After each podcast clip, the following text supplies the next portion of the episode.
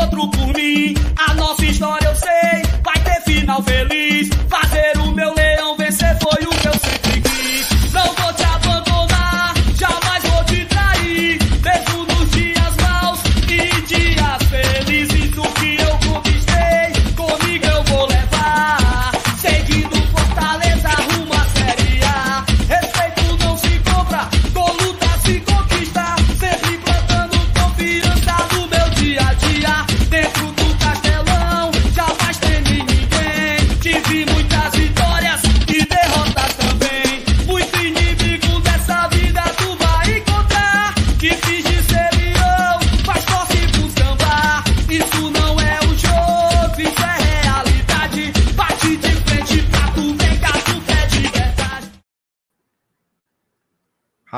Rapaz, que pós-jogo é esse, mano?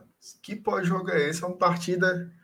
Olha, eu vou te dizer uma coisa. Sei que não dá, não dá para explicar tudo pelo gramado, mas ali você pratica alguma coisa parecida com futebol. É impressionante, impressionante as condições de jogo que a gente viu hoje em Teresina. assim. Até a marcação da Cal era ondulada. Parecia que você estava vendo uma serra.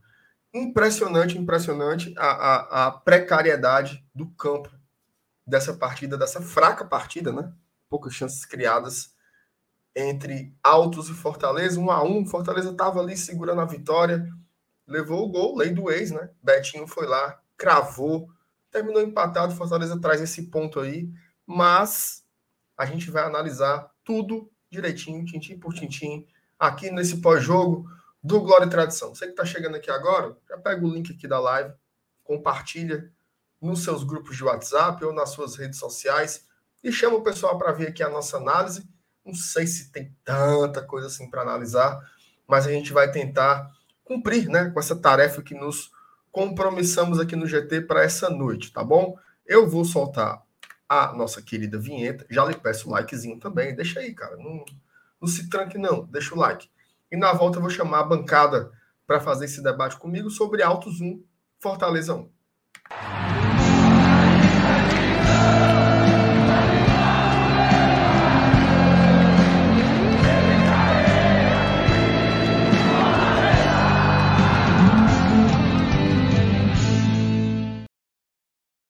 Opa, muito bem, muito bem, muito bem. E aí, Elenilson, boa noite, cara. Tudo bem? Boa noite, meu amigo MR. Boa noite, FT. Eu- hoje eu tô naqueles dias aqui, eu tô com MR e FT. Parece que eu tô no meio do campeonato alagoano hoje. Mas, boa noite pra galera do chat. Rapaz. Pois é, cara, é, é exatamente o que a gente já previa em alguns comentários, né? Um jogozinho ruim de se assistir por conta do gramado, o Voivoda é, poupando alguns jogadores e tal. Infelizmente, o, mesmo com tudo isso, a gente queria a vitória, mas infelizmente o resultado de vitória não veio. Fica, fica um gostozinho mais amargo ainda, porque a gente estava vencendo o jogo até quase 40 do segundo tempo. Mas é isso aí. Eu, nesse gramado aí que tanto você falou, o Alto está invicto lá. É. No Nordeste, ninguém ganhou lá. É, mas aí o cara que é bom, a bola sendo redonda, você joga em todo canto. A gente sabe que não é bem assim. Então é por isso até que a gente já tinha previsto é, esse um dos motivos que o Voivoda iria é, não escalar a sua, é, a sua força máxima para esse jogo. Talvez até se a gente precisasse, né, pelas circunstâncias do campeonato, ele escalaria, mas a gente está praticamente classificado. Acho, até, acho que depois da rodada agora, acho que até matematicamente classificado. Tem até que ver a classificação depois.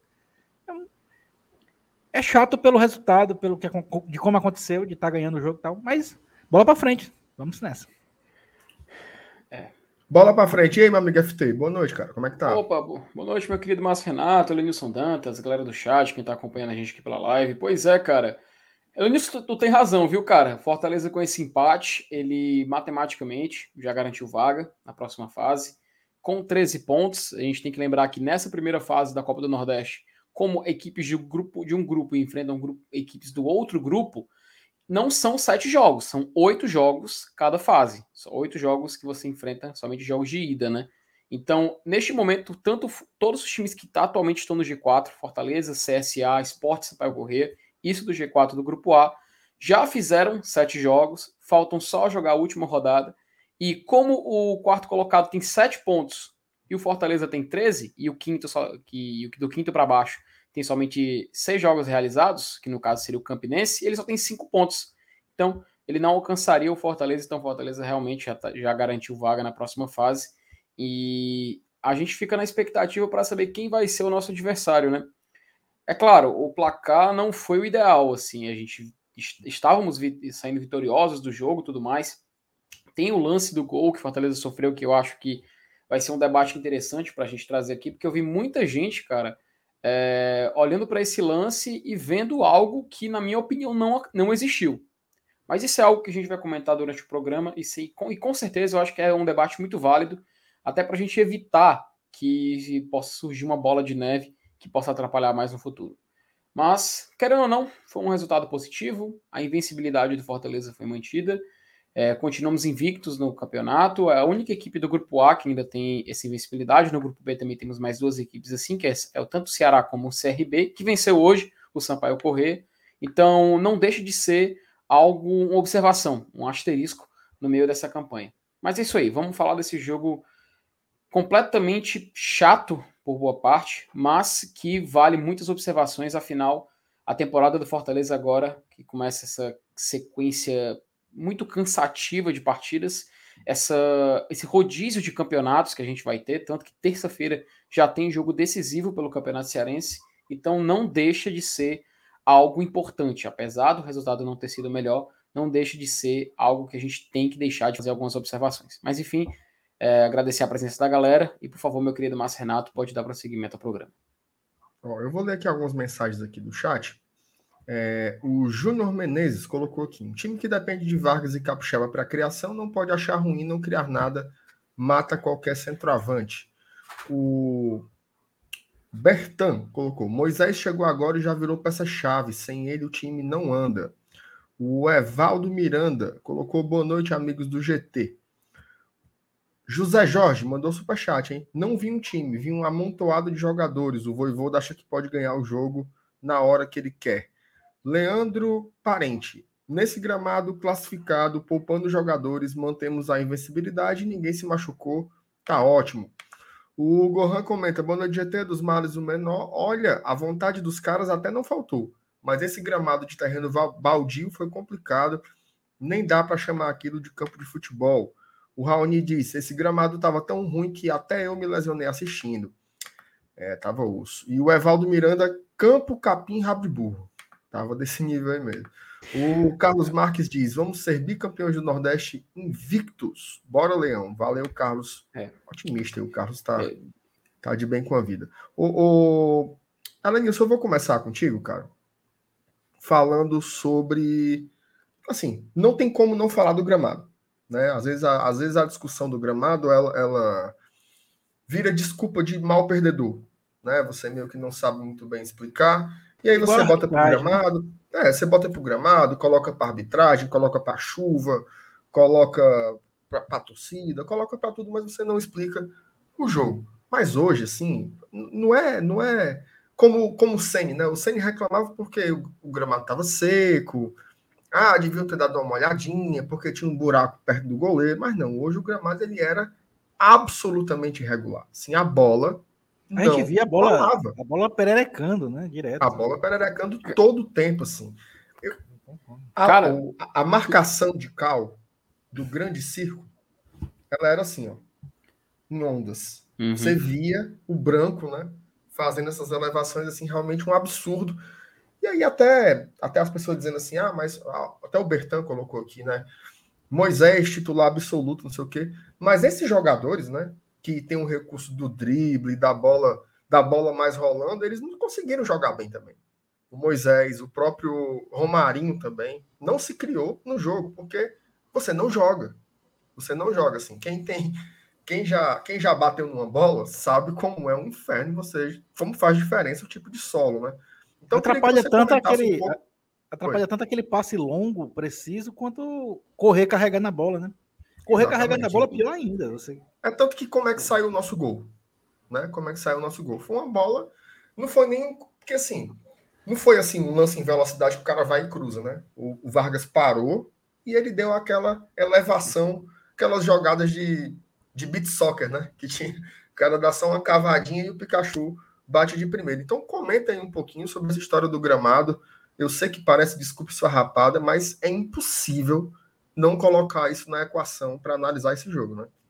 Não, não, eu acho que não vai ser nem enquadrado como desculpa, porque eu já estava até preparado para falar, porque eu, eu, eu, achava que o jogo ia terminar 1 a 0 E mesmo assim eu tava, pô, que coisa horrível, né?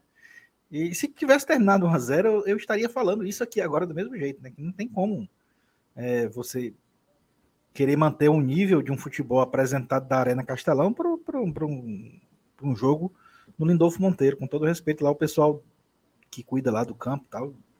É, o Albertão é, tem até um gramado melhor, mas parece que está faltando uns laudos, sei lá, o que parece que tá, não está podendo ter público lá por enquanto. Também não é essas coisas todas de melhoria, não. Mas é, é já, já, já, já, seria algum ganho. Mas assim, o que eu quero dizer é que, é, independente do resultado, né, a gente, a gente amargou um empate com, com sabor de derrota por conta da, da, da cronologia do placar. Né? A gente tomou um empate é, já no, na reta final do jogo e isso deixa realmente um, um, sentimento de frustração. É, aí, a, aí, a, tendência é você achar que, que é, você falar do gramado é dar desculpa, né? Mas, mas a gente sabe que, que o Fortaleza é, um, é uma equipe que, que, que, é muito técnica com relação principalmente a toque de bola, né? A posse de bola. E, e precisa que, que, que, todos os detalhes sejam, sejam minimamente é, é, é decisivos para que essa, esse poderio técnico floresça e acabe transformando o resultado do jogo em vitória no decorrer do, do, dos acontecimentos da, do toque de bola em si. Eu não vou, eu não vou é, focar somente nisso, claro, mas a gente viu que o Voivoda optou por não escalar o time principal. E a gente sabe que um time que a gente está acostumado a ver um, um, um, futebol de bom para razoável, de até para agradável aos nossos olhos, ele precisa de uma na, na escalação, do, pelo menos nos últimos jogos, de Crispim, né, de Lucas Lima, que, que, veio, que vem jogando bem este ano, né, do próprio Moisés, é, que foi outro que entrou no segundo tempo e não fez nada. O Moisés é ruim desse jeito? Vocês acham que o Moisés produz o que ele realmente produziu hoje depois que entrou? Né? Obviamente que você vai, vai perceber que, que, que, a qualidade do gramado interferiu na produtividade do Moisés. É um cara que, que gosta de carregar a bola. E, e você carregar a bola, ela tentando pular na sua canela, é muito diferente de você carregar sem se preocupar com isso, se preocupar com, com, com, o futuro lance e tal, com quem vai dar o passe, o que vai fazer. Ao invés de você se preocupar no que vai fazer, você se preocupa em a bola não te fugir do controle. Então, todos esses detalhes acabam influenciando numa tomada de decisão do jogador que pode ser decisivo no lance. Principalmente quando você está lá no ataque. Então, assim, a gente, tudo bem, vamos colocar boa parte da. da, da é, boa parte da, da culpa do resultado no gramado. Mas a gente sabe que o Voivoda não utilizou sua força máxima hoje. E aí a gente tem outros megas fatores para poder é, analisar aqui o, o, fraco desempenho. Principalmente essa do entrosamento, né? Do, da, da, questão de você não ter os principais jogadores, aqueles que criam mesmo. Né? É, como eu já disse agora há pouco, né? Crispim, Lucas Limas e Moisés jogando titular. É um, é um cenário. A gente começar o jogo sem eles são, é, são, são só três jogadores, mas são, porra, são três jogadores que fazem uma diferença medonha.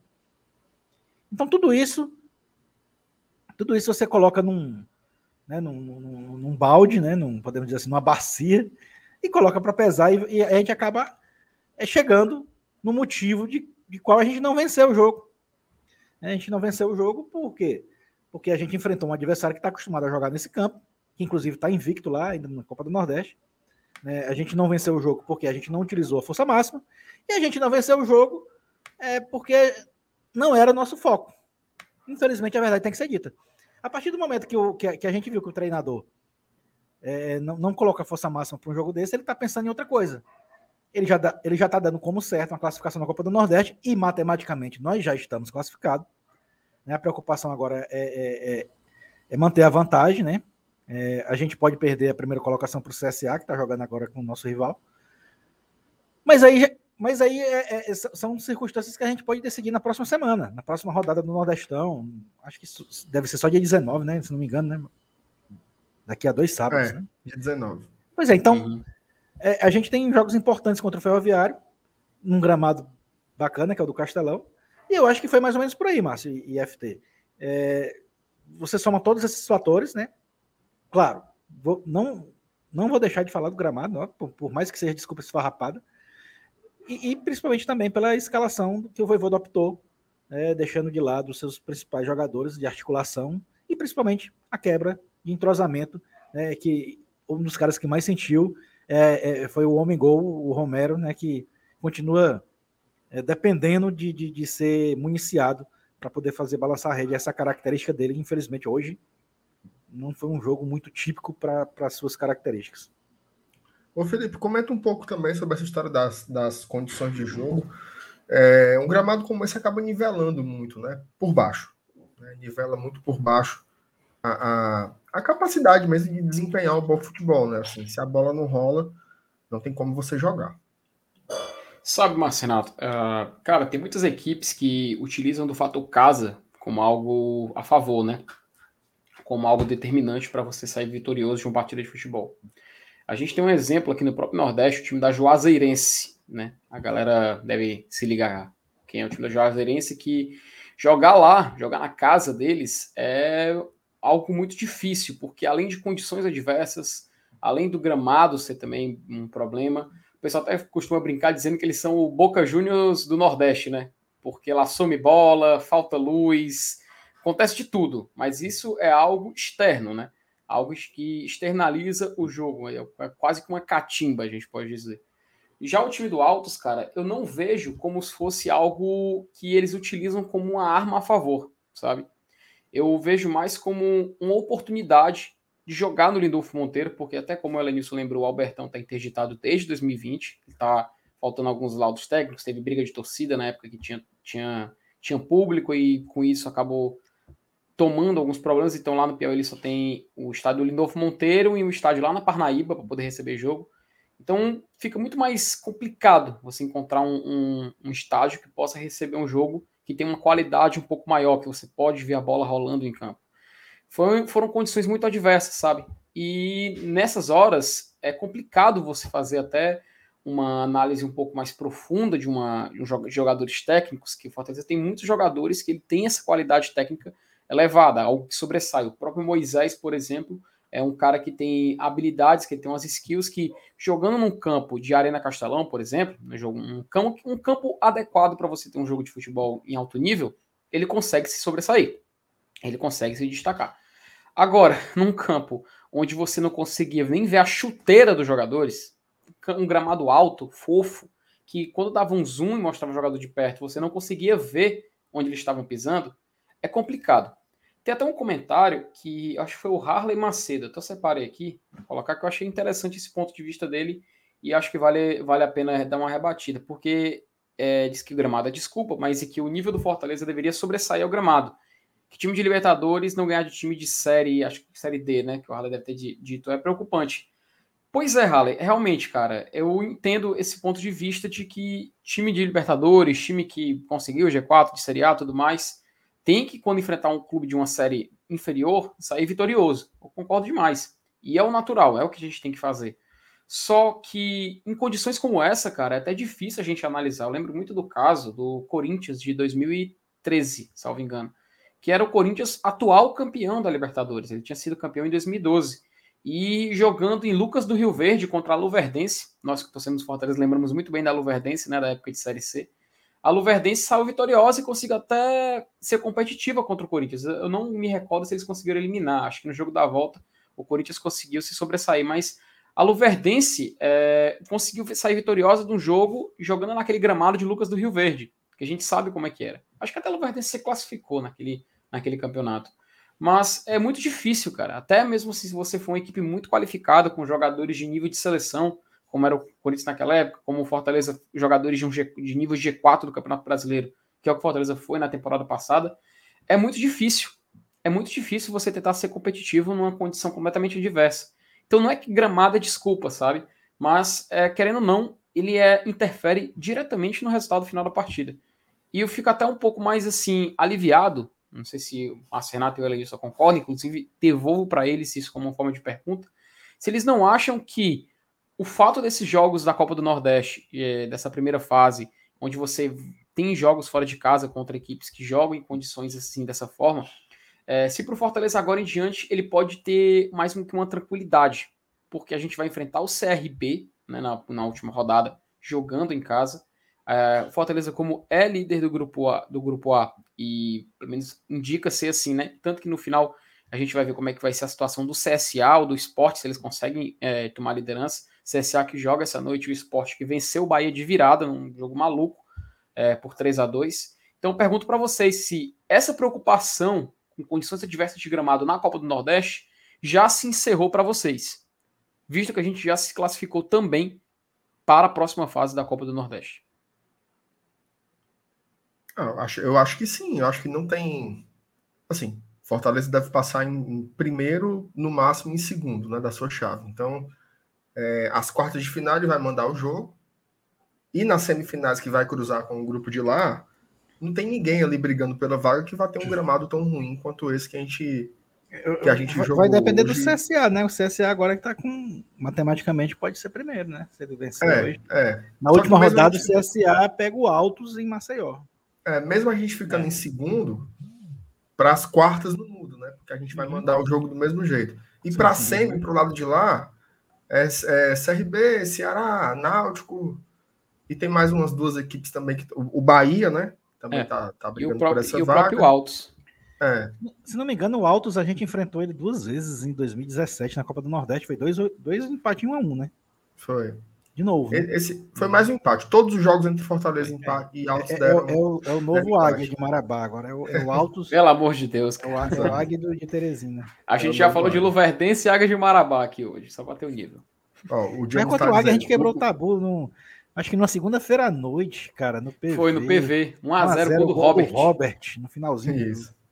Ó, o James está dizendo o Souza pode passar, pode, mas o Souza passando ele vai ter uma pontuação inferior à nossa.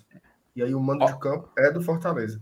Então, só se fosse na final, entendeu? Aí, aí seria loucura, né? Pegar o Souza na final, aí teria um jogo lá e um jogo aqui. Vamos- Mas na vamos- semi não, não daria esse balaio, não, Maria. a, gente, a gente pode adiantar e já colocar a tabela na tela ou a gente Não, guarda não, daqui calma. Vamos, vamos, Melhor, vamos, melhor. vamos segurar um pouquinho, que no final a gente parte para para falar sobre a última rodada também, o que precisa buscar. Ó, quero ler algumas mensagens aqui. O Clodo Wagner botou, além do gramado, o tamanho do campo, horrível. É, hoje essa história do tamanho do campo, ela tá um pouco mais relativa, né? O, o- as condições são ruins, mas o- as dimensões do gramado, elas são praticamente as mesmas em todo o canto, né? O que muda muito ali é a proximidade da, da arquibancada. As placas de publicidade davam agonia, porque tinha hora que você não sabia se tinha batido na trave, porque ela bate na placa tão rápido e volta, né? Que a, a distância é muito curta. Mas, enfim. Ó, tem algumas perspectivas aqui que eu acho muito interessantes, assim, quando tem contradições entre si. O Wesley Bastos colocou, se ela Nilson me perdoe discordar. Se, olha só, se o jogador está fazendo parte do elenco e está na relação de jogo, deveria ter o mesmo nível técnico. É. Eu não conheço deveria. um time no mundo, eu não conheço um time no mundo em que todos os jogadores relacionados para a partida tenham o mesmo nível técnico. Inclusive é por isso que esse, esse seria o cenário ideal, né? Que você seria o cenário ideal. Aí Aí o seria titular perfeito, entrava o né? reserva que joga a mesma coisa do titular. Mas aí não, aí, aí não daria nem para saber quem ia jogar, né, Lanilson? Seria bem mais complicado. Ó, o James Leal coloca assim: a verdade é, campo merda, mas esse técnico inventando, igual só pode dar nisso. Chega de time misto. Aí o Paulo Everton ele já vem na outra abordagem. Ele fala assim: gente, eu não culpo o técnico pelo jogo de hoje. Temos uma semifinal terça-feira, não podemos, não podemos correr risco de lesões em jogadores importantes. Elenilson, como é que você se posiciona aí entre essas Cara, duas opiniões? Você acha Não, que é. chega de time misto ou está justificado porque tem jogo terça-feira? Não, eu, eu, eu- a a primeira coisa que a gente pensa é dizer assim, porra, poupou, porque para pegar o ferroviário. Mas na verdade, ele, ele pode ter poupado hoje não pensando no Ferroviário. Ele pode estar pensando na Libertadores, pode estar pensando na Série A. Então, se você botar todo mundo, todos o, o mesmo time que você considera titular para jogar agora, nessa sequência que a gente está tendo, domingo, quarto, domingo, quarto, domingo, quando chegar em abril, mesmo, para estrear na Libertadores, aí a negada tá só o, tá só o curtinado, né? É. Então, eu acho que a gente tem que ter calma também. Na verdade, é, é, esse tipo de, de, de, mesclagem que ele faz, de poupar jogadores, não obrigatoriamente é pensando no próximo jogo. Ele está pensando numa temporada em si. Entendeu? Então a gente, a gente sabe que a gente tem pela frente muita coisa. Então. E, e, e quando começar a Série A e Libertadores, tem que estar tá todo mundo inteiro. Tem que estar tá todo mundo inteiro. Então a gente não pode ferrar os caras agora também. Botar para jogar no Lindolfo Monteiro. E, e volta terça-feira, já pega o ferroviário. Não é assim também, galera. Tem, os caras são humanos. Então a gente tem, tem todo um planejamento envolvido. É? Quando, quando você, você vê o time hoje não jogando titular, você imagina logo, pô, pô por causa do ferroviário. Não, não é, macho. Tem, tem, tem, tem uma sequência grande pela frente. Não, não é assim também. A gente não pode, não pode chegar chutando o pau da barraca e achar que ele tá poupando e que deve jogar todo mundo, toda hora, todo jogo, quarto domingo, quarto domingo, quarto domingo, para quando começar realmente o que importa pra gente, tá todo mundo com a musculatura estourada. Não é assim, né? A gente uhum. tem que pensar essas coisas também. É, o Felipe, num calendário como esse, né, que a gente pode ter 60 partidas num ano que já é reduzido, né? As competições vão terminar ali em novembro. Uhum. Agora vai começar uma, uma maratona extensiva, né? De dois jogos por semana até dar uma dor. Não vai parar mais de ser assim. O rodízio ele é uma alternativa, né? Não tem como você você imaginar. Imagina aí, como é que nós chegaríamos ali em maio se fosse os mesmos 11 que jogassem. Cara, vai ter uma hora que a gente vai, vai alternar jogo de Série A Libertadores, Série A Libertadores, Série é. A Libertadores. Já pensou, velho? Uhum. E aí os caras chegam. E ferrado. lembrando, ainda. E, e, e, e, assim, né? Por, por, mais que tenha, por, mais que a gente tenha uma onzena de preferência, esses caras que vão entrar no rodízio, eles têm que jogar.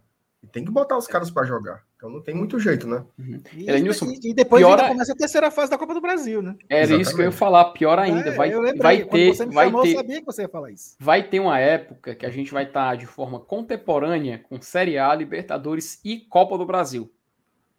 Vai ter. A Libertadores, os jogos da fase de grupos, eles ocorrem é, em duas semanas, sabe? Em uma semana, no meio de semana. E na semana seguinte, de novo. Aí tem uma semana de descanso, entendeu? Aí depois quando volta a semana da Libertadores, é novamente nesse, nesse, nesse doblete aí de duas semanas. A, a Copa do Brasil provavelmente, ah, não, eu não, tô lembrado, cara, se vai, se vai encaixar ali no, no início, mas vai ter um momento em que vai ter todas essas competições ao mesmo tempo. E são competições importantíssimas, né? A Série A, porque é, o, é um objetivo padrão de um, do ano. A gente tem que fazer uma Série A tranquila. Né? Eu, eu não digo nem fazer de primeira página, digo tranquila, sabe? Querendo pelo menos garantir uma vaga na Sul-Americana, tranquila, ali na, assim, por aí. Libertadores, a gente, quer, a gente quer jogar ela e viver a Libertadores, a gente quer ser competitivo, né? Pelo menos passar de fase, tentar passar de fase. Se não passar de fase, terminar em terceiro para jogar o mata-mata já na Sul-Americana, entrar nas oitavas de final de uma Sul-Americana. E a Copa do Brasil pelo viés financeiro, cara. Fora que a Copa do Brasil, além do financeiro, ajuda demais na questão também do ranking, né? Que o Saulo vai à loucura quando a gente fala de ranking, mas o ranking é muito importante até para premiações, para você ter potes melhores em outros sorteios, enfim, faz muita diferença. E então, cara, é uma preocupação que a gente sabe que vai vai existir daqui para frente, vai aumentar cada semana que passa, porque a gente já tem esse mês o sorteio da Libertadores. E mês que vem oh, já começam os jogos. Por mais importante, meta uma coisa na cabeça de vocês, por mais importante que vocês acham ganhar estadual, ganhar a Copa do Nordeste, tudo que está sendo feito agora é planejamento para Série A, Libertadores e Copa do Brasil. Uhum. Meta isso na cabeça de vocês. Ah, meu Deus do céu, vamos perder a primeira posição no Nordestão. Cara, esquece isso. Esquece. Vamos ganhar o Nordestão? Se ganhar, beleza.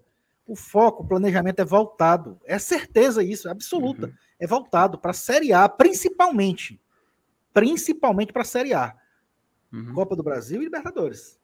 Então, o, o que está acontecendo agora, você não vai se preocupar porque vai perder a primeira posição de Nordestão, porque vai perder campeonato estadual, não interessa, velho. O foco do Fortaleza, com certeza, o planejamento é a Série A.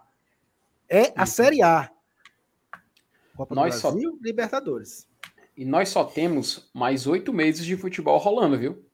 Porque o calendário esse ano é mais curto. A gente tem Copa do Mundo. Finalzinho de novembro, início de dezembro. Então tem que terminar em novembro, cara. Tem que terminar. Então a gente só tem mais esses meses. Vai ser tudo jogo em, em cima do outro.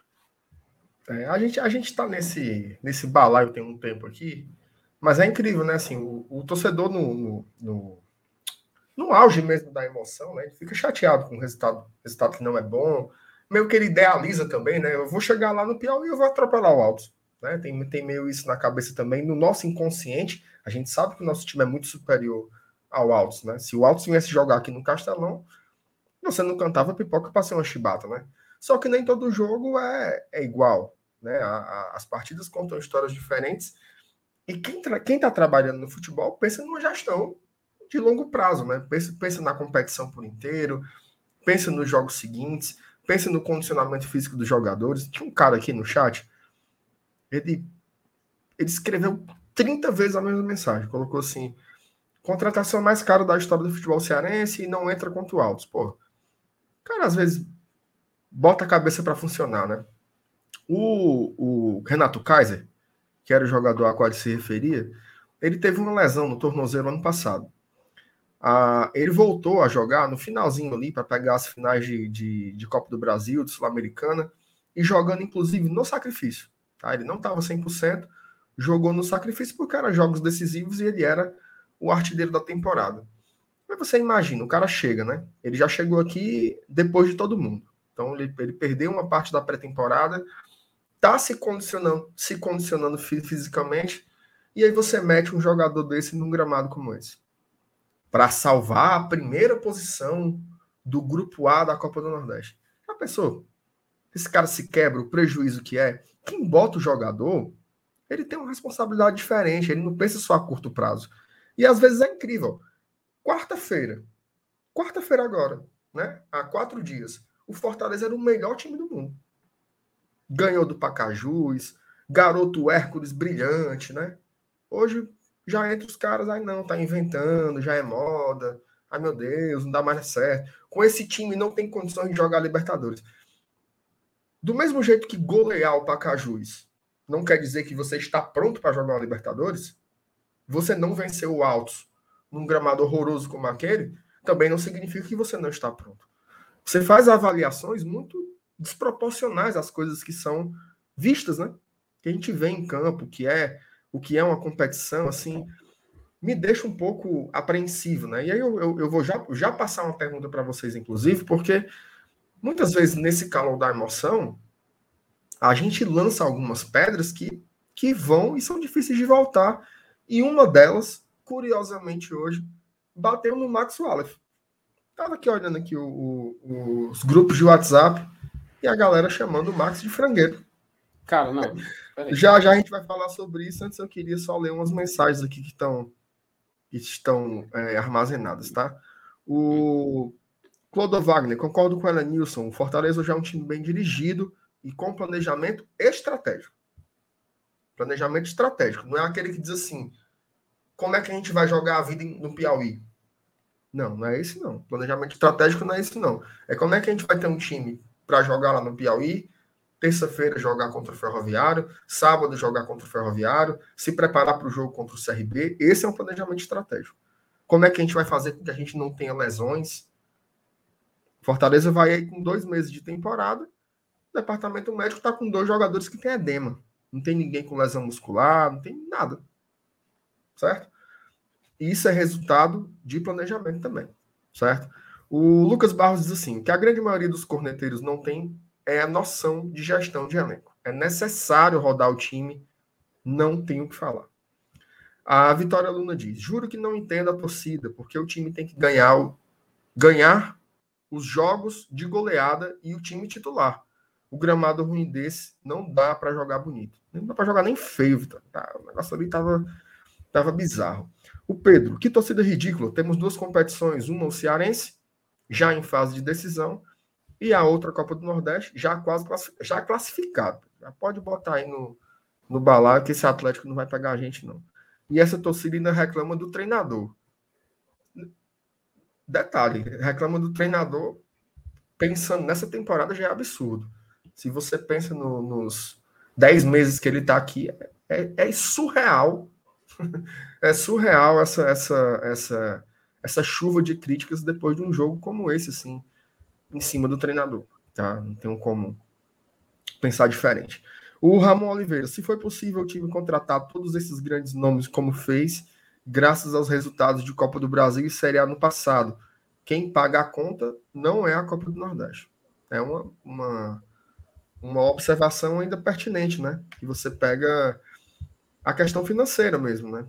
A rigor, a rigor, não tem, não tem realmente como comparar. Tem mais um superchat aqui, deixa eu ver se eu acho, peraí. É... Carlos Vasconcelos. Max não falhou, mas também não fez defesas difíceis. Ave Maria. Rapaz, ele fez uma defesa ali no, no, no segundo tempo. O cara na cara do gol, pô. Na cara do gol. Fica na cara perna, do gol. Né? E, a, e a bola do, do lateral lá, o, o Chico, que bateu na trave, o Max estava nela também. O Max estava nela também. É, enfim. Ele é, ganhou posição sem fazer uma defesa e não temos firmeza sobre termos goleiro nível Libertadores. Aí ele manda outro aqui. Não dá para aliviar a atuação de hoje, mesmo campo. Bom, Felipe, o que a gente faz então? Não dá para aliviar na análise. O que a gente faz? Diga aí. Sugestão sua. Mas, Renato, eu vou, te dizer, eu vou te dizer o seguinte: a gente até tinha conversado uma vez, a gente até conversado uma vez numa live. Pior que eu não me recordo quando foi, mas foi mês passado que ia chegar um momento em que o acontecer algum lance, que o Max ia levar um gol e iam procurar algo para poder novamente movimentar essa discussão de goleiro no Fortaleza que com a saída do, do, do Felipe Alves é inevitável que vai ter gente que ainda gosta do antigo goleiro que vai querer de novo voltar com esse assunto. Isso é inevitável. Mas eu sei que tem pessoas que quando criticam não é por causa desse fato é porque não, se, não sente segurança num goleiro que não veio de fora, que é da base do Fortaleza, que é um cara que já está aqui há muito tempo, que porque teve treinadores que não utilizaram ele, usam isso como argumento para desqualificar o goleiro. E na minha opinião, cara, isso não tem nada a ver com hoje. Mas, Renato, o chute do Max, o chute que o Max recebeu, a bola desvia no zagueiro. Você vê que o Max ele tá na trajetória natural da bola. Você vê que ele está se movimentando para fazer a defesa num chute completamente assim, complicado por, por, até por conta da distância. A bola desvia no Benevenuto, ele é enganado, obviamente, pelo, pelo, pelo, pela trajetória que a bola está se formando, ele ainda tenta voltar, cara, ele encosta na bola. E esse movimento dele, encostar na bola e a bola entrar para dentro do gol, contribui muito para essa percepção de que ele falhou. Mas ele estava tentando, era se esforçar para chegar na bola, e ele conseguiu chegar na bola. Entende? Ele ainda conseguiu chegar. Só que é claro que é muito difícil, até pela velocidade que estava vindo do lance, ele ter que brecar um movimento e iniciar outro. Acontecer esse tipo de coisa. Esse tipo de lance já aconteceu. Eu não me lembro contra quem, cara. Eu não me lembro contra quem. Mas foi em 2019, aqui no Fortaleza. Aqui, eu não, ah, inclusive, acho que era um jogo que o Rogério não estava de técnico, acho que era o Zé Ricardo. Até depois eu vou atrás e colocar no nosso grupo de apoiadores para ver se eu me recordo. Mas isso é algo, cara, que faz muito sentido, entende? E não adianta a gente querer procurar um defeito, tentar encontrar algo. Faz esse exercício, tira esse lance específico. No restante, o Max foi muito seguro na partida de hoje, cara. Essa defesa dele, em que estava só o jogador do Altos chegando pela ponta esquerda, ele faz um chute e faz um, ele faz uma defesa muito complicado, onde posicionamento ele tem que saber isso e ainda volta e no segundo lance segura a bola, numa outra finalização, isso é um cara de goleiro que tem qualidade, pô. E utilizar esse lance, onde teve esse desvio, onde a bola teve uma teve uma mudança na sua trajetória, engana o goleiro, e ainda assim ele chega na bola e usar isso como erro dele, eu acho de um exagero muito grande. Então não vejo motivos para criticar o Max nesse lance. É, eu acho que estão querendo é, acreditar uma culpa maior nele. É um lance que acontece em jogo de futebol. Não é, por exemplo, E isso não é querendo é, pegar no pé do Fernando Miguel, tá? Mas não é, por exemplo, aquele lance do Mendonça no Clássico Rei, em que ele faz um cruzamento e o goleiro. Ali sim é uma falha de goleiro pessoal.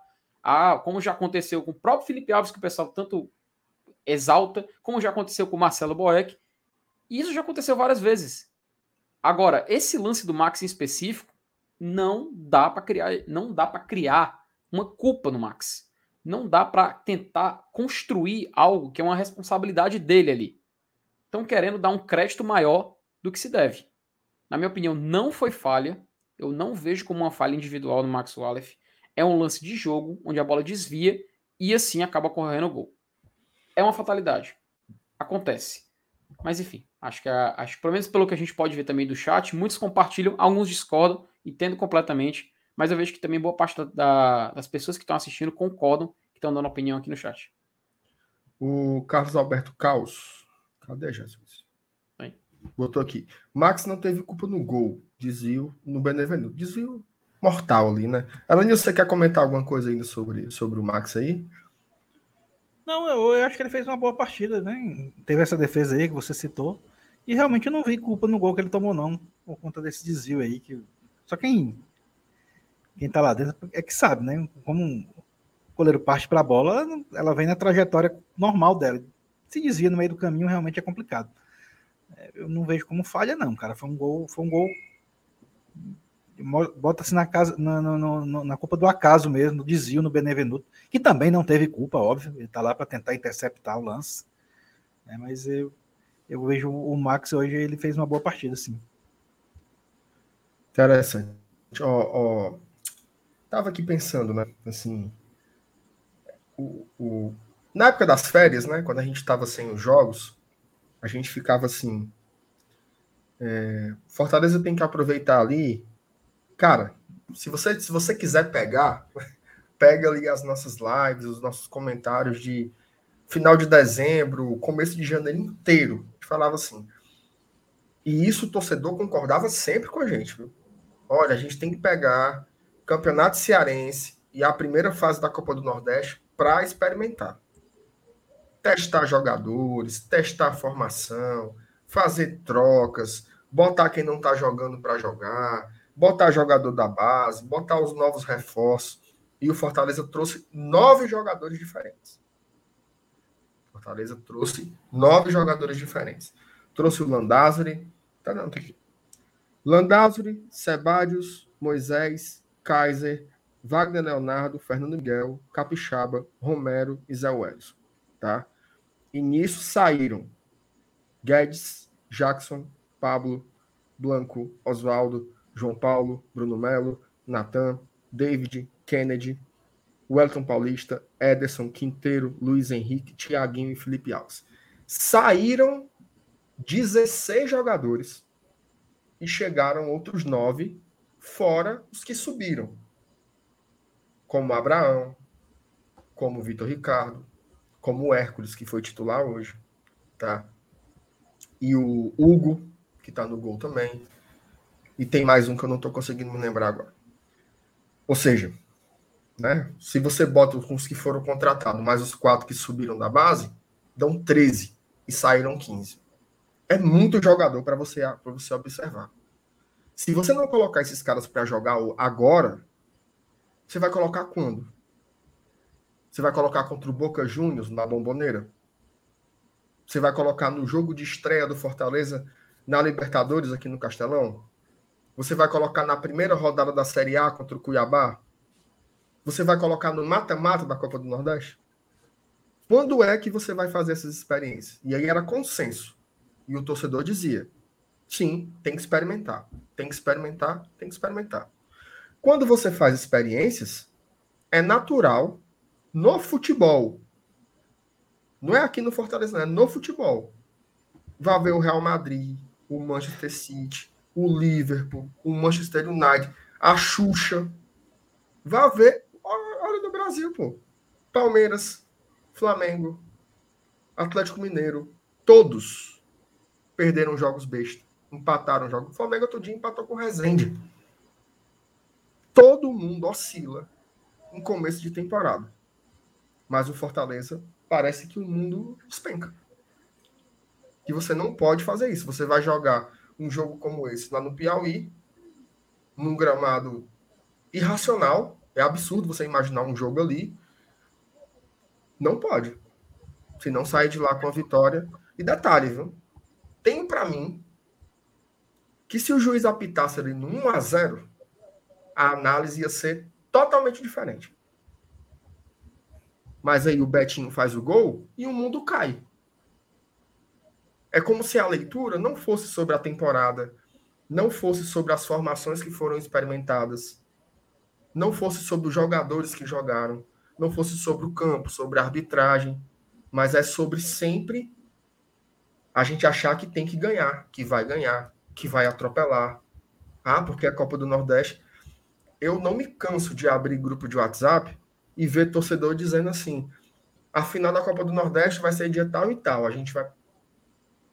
Eu acho, tá? Com todo respeito.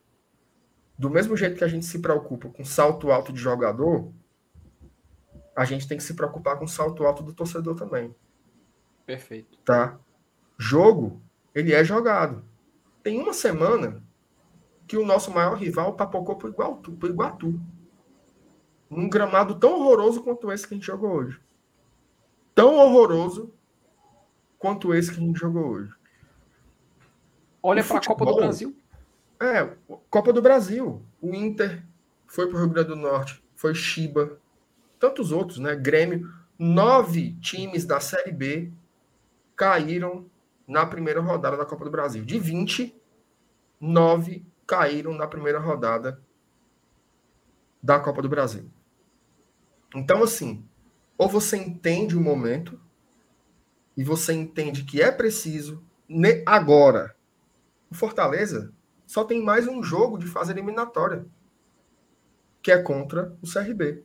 Depois, você só vai ter jogos de mata-mata. Semis semifinais e as finais do estadual, quartas, passando semi, passando final da Copa do Nordeste, depois a Série A e Libertadores. Você quer analisar o jogo? Você analisa o jogo, certo? O jogo foi horrível, o gramado foi horrível, Fortaleza criou pouquíssimo. A arbitragem também foi ruim. Essa é a análise do jogo. Mas você fazer umas inferências de que treinador inventou, é um desastre, Landázuri não tem condições de jogar no Fortaleza. Sebadios não tem condições de jogar no Fortaleza. Meu amigo, se for pela análise técnica do jogo de hoje, nenhum tem. Eu vou dizer, o Romero não tem condições de jogar no Fortaleza? Quem é?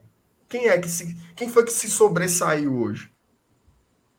Então, assim, calma, né? Entenda a situação, entenda o contexto, entenda o cenário, tá? Entenda o cenário esse é o momento final de ajustes, de você fazer uma avaliação. Então, assim, eu acho que a gente tem que baixar a bolinha um pouco. A gente tem que baixar uma bolinha um pouco. Pro nosso bem. Tá? Pro nosso bem. Pro nosso bem enquanto torcida, pro nosso bem enquanto clube, por nosso bem enquanto referência técnica da região. Hoje o Fortaleza é uma referência técnica do Nordeste é uma referência de gestão de futebol no Nordeste. É uma, é uma referência administrativa no Nordeste. A gente promover esse, essa, esse papo, essa destruição, esse fogo amigo, depois de um empate no Piauí, eu acho, com todo respeito, mas eu acho muito desproporcional. Muito desproporcional. Parece que a gente perdeu uma final de Copa do Mundo. A gente perdeu o jogo da rodada 7 da Copa do Nordeste, competição na qual nós seguimos na liderança. Perdeu não, empatou, né? É, olha só, olha só o, o olha aí. espírito, né? É psicológico. É, o, o, discurso é como se fosse um... derrota. Uma derrota, né? Um grande fumo. Então, assim, calma, tá? Eu acho que o, o, o, o apelo é por calma. O futebol não é assim futebol não é assim. Por mais que a gente queira que ele seja assim, não é assim. Eu prefiro chegar um conceito formado sobre vários jogadores em abril, quando for começar a Série A. A gente saber com quem a gente pode contar, saber quais são os esquemas que a gente pode utilizar. Tudo isso o treinador tem feito. Então, ó, veja só, para finalizar, tá? Aí eu, eu volto já para o debate. Todo mundo pedia, todo mundo, para jogar com três atacantes. Ah, tem que botar três atacantes, porque tem que ver como é que vai encaixar fulano com ciclano, com herculano. No jogo de ida contra o Pacajus, o Voivoda colocou de saída um 3-4-3. Foi 1 a 0 gol de cabeça do Tite, achado ali no começo do segundo tempo. Volta para o 3-5-2, 3-4-3 não presta mais. Não é assim, gente. Você... Olha, esses testes no futebol, eles são muito tentativa e erro, mas também muita persistência. Precisa insistir em algumas coisas, precisa ter, ter tempo. O tempo das coisas não é o mesmo tempo da gente. Tem jogadores que estão jogando hoje pelo Fortaleza que estão fazendo a sua segunda, terceira partida no país. Esses Sebadios aí, até o ano passado, ele jogava a segunda divisão da Colômbia. Subiu com o time dele lá, fez alguns poucos jogos, veio para cá, moleque. Tem contrato até 2024. E aí vem gente e fala: esse cara não tem condições de jogar no Fortaleza. Calma, cara.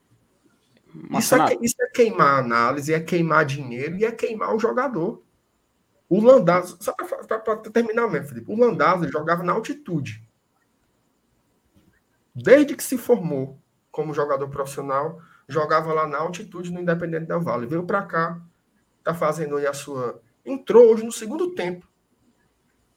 Pegou de graça. Não tem condições de jogar no Fortaleza. Então, calma. Eu, eu, eu assim, quem sou eu para recomendar alguma coisa para alguém? Mas se eu pudesse, eu diria: vamos dar uma segurada.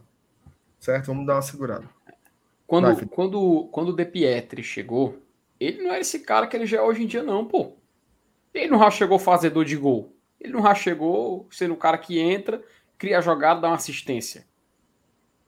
Ele era o cara, pegava a bola, dava um drible, aí errava. A gente eh, lembra até que a gente falou: olha, o jogo contra o Internacional, aquele jogo de manhã, né? A galera tá, tá lembrada? Foi até 1x0, né? Que a gente jogou bem, que acabou sendo derrotado no final. Olha, rapaz, o DP tretou, né? Até que ele fez uma. Deu uma corridinha ali, deu uma arrancada tudo mais. Muita gente falou, pô, o cara não fez nada. Esse cara só driblou um pouquinho, não vai dar, não vai dar muita coisa. Tá aí. Hoje em dia a gente até sente falta porque ele tá lesionado. A gente até falou, pô, se ele tivesse, poderia fazer a diferença. Cara, então é questão de tempo. Questão de tempo e adaptação. Não adianta a gente cobrar algo que. cobrar uma certeza de quem ainda está na fase da dúvida, né? Exatamente. Até, até a, a Thalita lembrou uma coisa aqui importante, ó. O De Pietro, ele passou três meses para entrar em campo. Como é que terminou a história? Uhum. Ele foi o herói da classificação para Libertadores. E esse ano ele é um dos atacantes mais importantes do elenco. Porque infelizmente ele está com esse edema na coxa. Né? Então, assim, calma, né? No, ó, repito, nona partida do ano. Rodada 7 da Copa do Nordeste. O líder da competição. E a gente está lidando como se fosse nesse barril, nesse barril de pólvora. Né? Eu acho que a gente tem que ter um pouco de, de calma. Antes de passar aqui a, a, a pauta, Felipe, tu pode preparar lá a, a classificação da Copa do Nordeste? A gente não vai fazer algumas análises individuais, tá? Mas antes eu queria ler umas mensagens aqui que estão é, guardadas. O Carlos Vasconcelos diz: Eu não falei do Max hoje, nem do lance, nem do erro. Tá o... Valeu, Carlos. O Antônio Ferreira: Max salvou uma bola cara a cara, goleiro seguro. O lance do gol ele pegava, mas desviou e entrou sem falhas. Galera, jogamos em um curral e ninguém quebrado que vem a Piaba, Max titular absoluto. Cara, isso que ele fala aí, ninguém quebrado, eu juro por Deus, terminou o jogo eu me benzi. Quando eu vi o Betinho ali sair, um, meião estourado. É, ninguém quebrado nosso, né? Exatamente. Poderia ter quebrado. Imagina aí, cara. Imagina aí o Pikachu se lesiona. Que jogou o jogo inteiro. Imagina aí. Prejuízo que seria. Imagina se o Moisés se quebra num jogo como esse que perfeitamente possível, né? Da forma é, aquele, a, aquele cara deu um carrinho, mas dando a vida no finalzinho do jogo. Então, então, ó, o Como é, macho? Lucas Farias. Galera, essas DTs estão corretas. É as datas. Ixi. Aí depois ele mandou uma mensagem com as datas. Vixe, Porra, Lucas, rapaz. aí já era. Aí eu não. Mas a gente vai ler as datas, a gente vai falar sobre as datas no final, tá, Lucas? peraí A tua mensagem acabou se embolando com os outros. eu, acho- eu vou achar aqui, eu vou achar aqui o comentário. Ó, o Carlos Alberto, Antônio Ferreira, paga meus chats que te ajudo. Sou fã do Max. Olha aí, Carlos Alberto. Pronto, já Olha. salvei a me- mensagem Meu dele, viu? aí. Obrigado, obrigado, Felipe. Alberto, meu amigo Alberto, beijão pra você, querido. Tem que testar agora. Quem mostrar serviço terá chance, e quem não mostrar, não terá espaço. Isso daqui era para ser o óbvio. Isso aqui era para ser o óbvio. Você tem que botar o cara para você saber, entendeu? Olha, olha só. A gente estava sem volante. No jogo de ida contra o Pacajus, o Hércules jogou oito minutos. Aí as pessoas diziam assim: pareceu bom, mas foi pouco tempo e tal. Aí ele, jogo da volta, jogou ali 35 minutos. Fez gol. A galera, eita, esse cabo é bom. Hoje foi titular. Você precisa ver. Você precisa ver. E a gente ficava dizendo: será que o Hércules é bom? Será que o Hércules é ruim? Será que ele joga? Será que ele aguenta? Será que ele tem personalidade? Como é que a gente descobriu? Vendo. Então tem que botar, tem que botar o Sebadios, tem que. E se você não botar, você vai perder o Tite, vai perder o Tinga. Fatalmente em algum momento, porque eles não vão aguentar. O Tite, a gente já viu cambaleando, cara. No jogo contra o Pacajus, o Tite estava levando bola nas costas, como se fosse assim, um- categorias de futebol diferentes. Porque bate. Ele é um jogador mais velho, começo de temporada, precisa também ter uma gestão física. Isso era para ser óbvio. Não tem como você jogar com os mesmos jogadores todas as partidas. E aí, para você saber se o reserva presta ou não, é botando. Não tem muito jeito. Não tem outra. Não conseguiram inventar uma outra tecnologia para isso ainda. O Luan Oliveira, meu maior medo era um jogador se quebrar naquele pasto. É doido. O Severino Amâncio, importante o rodízio dos jogadores. Felipe, se tiver mais mensagem, vai botando, que eu tô Opa, vendo aqui só no- na aba favoritos, tá? Beleza. O Manuel Freitas, boa noite. Ainda estamos sem reserva à altura dos meias e defensores? Olha, assim, eu acho que o ataque tá bem. Eu acho que a gente tá com um problema no meio-campo, talvez. Né? Assim, para mim, quando tem uma diferença técnica muito grande do Lucas Lima pro, pro Vargas. Volantes, a gente não sabe, porque a gente não viu o Zé Wellison jogar ainda. Se o Zé Wellison jogar bem, talvez ali com Zé, Jussa, Ronald e Hércules, a gente já tem alguma coisa. E na zaga, Felipe, eu, né? eu, eu acho muito cedo para formar alguma opinião sobre os zagueiros ainda. Inclusive, eu acho que o Landázuri não entrou mal hoje. Não sei se eu vi outro jogo, mas o Landázuri foi bem, rebateu boas bolas. Defensivamente, ele fez o jogo bem direitinho, tá? Vamos ver. zaga, ah, viu, as datas viu, aqui É, mandou. é, só para antes de Fala, olhar, as, as datas aí, só para complementar essa questão aí da, Hum. da preocupação da zaga, realmente o que me preocupa é, é a questão do Wagner Leonardo, tá? Eu até falei no pré-jogo. Aqui ele chegou, para mim, ele chegou como o, o- dos três que foram contratados para ser reserva, né? Ele, o Landázuri e o, e o Sebadios. Ele era o que eu achava que iria ter mais chances de brigar por uma titularidade. é, e acaba não sendo relacionado para os jogos. Não sei o motivo, se é técnico, porque no departamento médico ele não está. Eu, eu, eu quero acreditar que seja algum problema físico, né, ou fisiológico, sei lá, alguma coisa do tipo. É, eu, eu, eu espero que seja um cara que ainda venha a, a contribuir, porque ele, se não for utilizado assim como o Landázuri e como o Zebadio vem sendo, vai ser uma grande decepção. Porque, na minha opinião, ele foi o, o- o zagueiro reserva, podemos dizer assim, contratado com maior pompa, pra- com, com maior capacidade de brigar pela titularidade. Infelizmente, não, não vem sendo utilizado, nem sequer relacionado como hoje, né? No jogo de hoje, ele nem- nem, viajou para Teresina. Então, eu quero acreditar que seja algum problema fisiológico, alguma coisa do tipo, é, e, e que, e não que ele tenha, tenha, tenha, tenha caído na desgraça do Voivoda.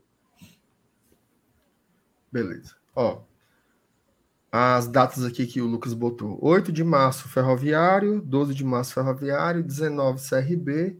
22, quartas. 26, Semi. 29 e 2 de abril, final da Copa do Nordeste. É, é isso aí. Agora, é, essas são datas base. Isso, data base. Tá? Data base. Vou dar só um exemplo aqui. Se o Ceará e o Fortaleza se classificarem em primeiro de cada grupo, como é que eles vão jogar as quartas de final em casa no dia 22 de março? Inclusive semifinal também, viu? Se passarem, por exemplo. Quartos e semi. Detalhe: tem uma, uma recomendação, recomendação não, uma regra, para o Castelão em 2022, que uma partida tem que ter uma distância de 48 horas entre um e outro. Então não pode ser nem terça e quarta. Teria que ser terça e quinta. Tá? Então, o é. problema do calendário ele pode ser um pouco mais profundo do que ele realmente é. Mas a gente só vai saber mesmo com a definição das equipes classificadas e com os jogos acontecendo, né? É aquela, é aquela velha história. É, basta ver o Campeonato Cearense. Se, tinha um problema enorme. O Ceará foi eliminado do Campeonato Cearense e o Ferroviário foi eliminado da Copa do Brasil. Acabou-se o problema de datas. É, Pelo é, menos até as semifinais, né? Só para esclarecer o pessoal perguntando no chat aí com relação que é database, né? É, quando a gente diz assim database é porque, é, por exemplo, 29 de março é um, é um não 20, 26 de março é um sábado, né? Se não me engano. Uhum. Uhum. Pronto, database de 26 de março, mas esse jogo pode ser é, no sábado, pode ser no domingo, pode ser na sexta. Então, a database é aquela data do fim de semana. A data detalhada, que é a que sai mais posterior, né? É, é quando já se tem o dia certo e a hora certa do jogo. Quando a gente fala data base, é porque a gente sabe que vai ser naquele fim de semana. Quando a gente fala uma data base da quarta, o jogo pode ser na terça, pode ser na quarta ou pode ser na quinta. Né? Então, é, é só para esclarecer, porque tem gente que não está entendendo o que é no chat aí, que é data base. Perfeito, Alan. Isso é que nem o nosso jogo lá da, o, o, jogo fora, né, na Libertadores. A data base é 13 de abril, mas ele pode é, ser 12 ou 14. Pode ser 12, pode ser 13 ou pode ser 14. É. A data base é a quarta, mas pode ser Exatamente. terça, quarta ou quinta. Então tá aí, as datas base são essas que o Lucas colocou. Assim, esses jogos do Ferroviário são as datas exatas, né? Já uhum. tá já tá definido, tá? Ferroviário não é data base, já, já, já, é detalhada, né? É. Detalhada, tá? é, que já tem arbitragem e tudo mais. Exato. Ó, o Carlos Alberto Caos. Pessoal, calma, temos, temos um dos melhores times do Brasil. O Paulo Everton, realmente acabar o jogo com ninguém machucado foi uma grande vitória. O Thiago Oliveira, duas boas surpresas, Sebadios e Hércules. Olha só como é que são as, as é. perspectivas, né? Tem um monte de gente esculhambando o Sebadios e o Thiago já achou uma surpresa positiva. Eu também não, eu, assim, eu, eu inclusive me surpreendeu. Assim, eu tento observar algumas coisas, né, alguns detalhes assim. Eu acho que ele chegou atrasado em algumas jogadas, mas eu acho que ele fez um apoio muito interessante pelo lado esquerdo, né? Subiu várias vezes ali. Tinha hora que o Capixaba infiltrava pelo meio e o Sebadios virava uma espécie de lateral, né? Virava uma espécie de, de lateral pela esquerda. Gostei dessa movimentação. Agora, assim, é muito repetitivo. É muito difícil analisar o jogo jogado nas condições de hoje. Muito difícil. O cara vai, jogada boa de infiltração, você não consegue fazer uma tabela. A bola vai e não volta. Vai e não volta. Sim, difícil, difícil demais. Eu vou dizer uma coisa, ser analista hoje, o cara tá aqui, né? Ela é Nilson Felipe, bora, bora ali depois do jogo, vamos analisar o jogo Altos e Fortaleza. É osso. Né? Ouça, a gente está aqui numa tarefa, numa tarefa dificílima. Eu, eu, eu confesso para vocês, eu não tenho muito o que acrescentar com análises individuais, não. Mas eu vou soltar para vocês se vocês quiserem fazer algum destaque. Hoje eu achei um dia muito ingrato para fazer é, é, análises individuais, mas se vocês quiserem fazer aí, tá culpado. Eu, eu deixei bem claro na, na, minha, na, minha, apresentação, sabe? As condições adversas desse jogo, cara, meio que impossibilita a gente de uma análise exata, né? Porque, principalmente, o já citado gramado fez muita diferença, cara. Fez muita diferença. Você não conseguiu. Tanto que a gente comentou que no primeiro gol do Fortaleza, o Matheus Vargas teve que levantar, né? Não, não, não ser aquela jogada de bola no chão, que muitas vezes o Fortaleza faz. Mas se mesmo assim a gente precisa é, citar e tudo mais, eu gostei de, algum, de alguns jogadores, por exemplo, o Brian, o Sebadios, eu me agradou, sabe, do que eu vi. É, mas, claro, é impossível a gente ter uma, uma, um diagnóstico exato. Mas a gente pode pelo menos ver que, pelas condições diversas, ele fez o que, era, o que lhe era possível, né? Então, eu, eu, pelo menos eu destaco ele, sabe? Eu acho que foi um jogador que deu um deu para ver algo de positivo. Do resto, cara, é muito complicado. Até nossa questão do ataque, até o Moisés, que geralmente sempre ganha um crédito por estar tá bem, por entrar bem em campo. Hoje ele tentou, mas o que a gente viu do Moisés? Não tinha como ver, cara. Ele tentar, ele tentou. Mas como é que ele vai reproduzir o que ele sabe a gente, nesse a gente gramado, não consegue nem, nem escolher ele como o pior jogador por causa do crédito dele. É difícil. Exatamente. É difícil, cara. É difícil. Inclusive, eu mantenho, mantenho a minha opinião. Acho que o, o.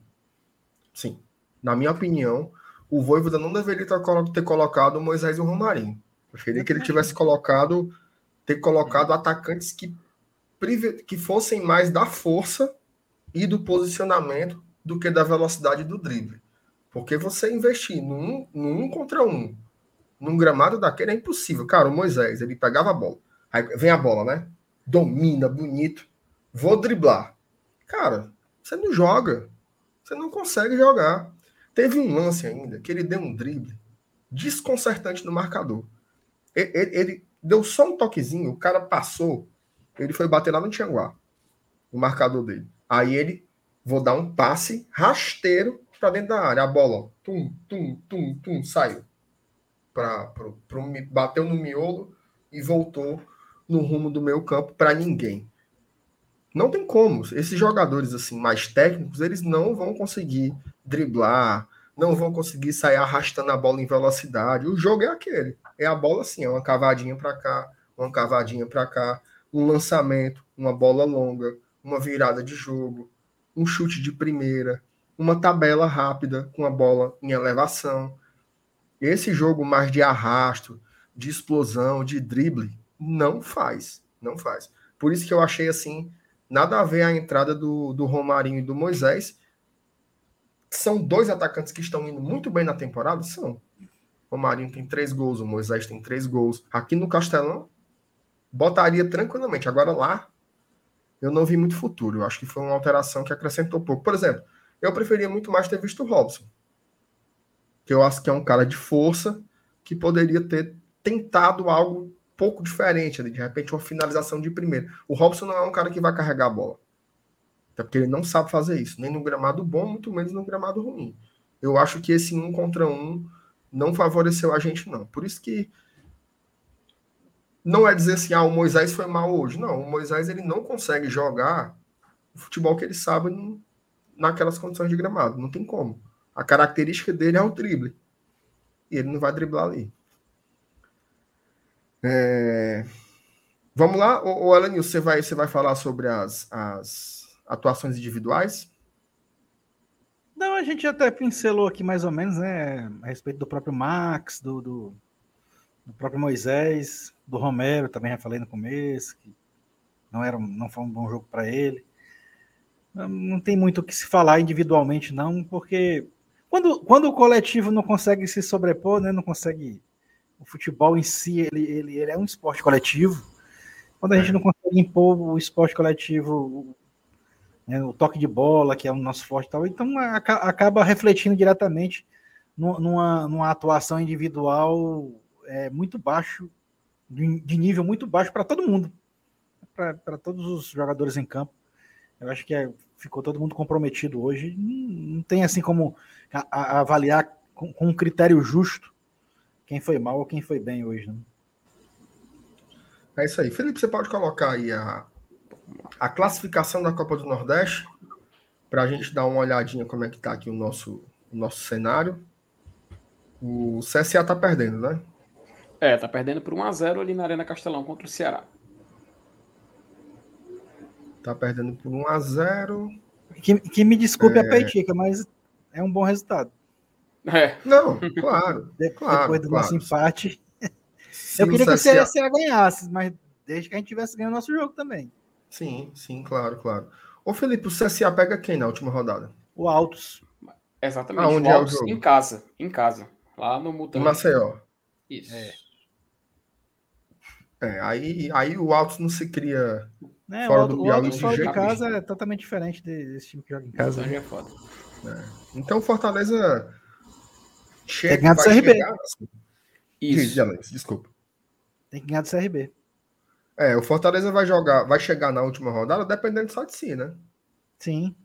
Uma vitória simples contra o, o- contra o CRB garante a liderança a liderança da competição. Como é que tá a classificação do outro grupo, Felipe? Vamos rapidinho, só para ver uma coisinha lá. Vamos lá. Aqui, ó, só, só um detalhe: Fortaleza e CSA Sport já estão classificados, tá? Só para deixar bem claro. Rapaz, É, esse jogo do esporte foi uma maluco, vaga, né? né?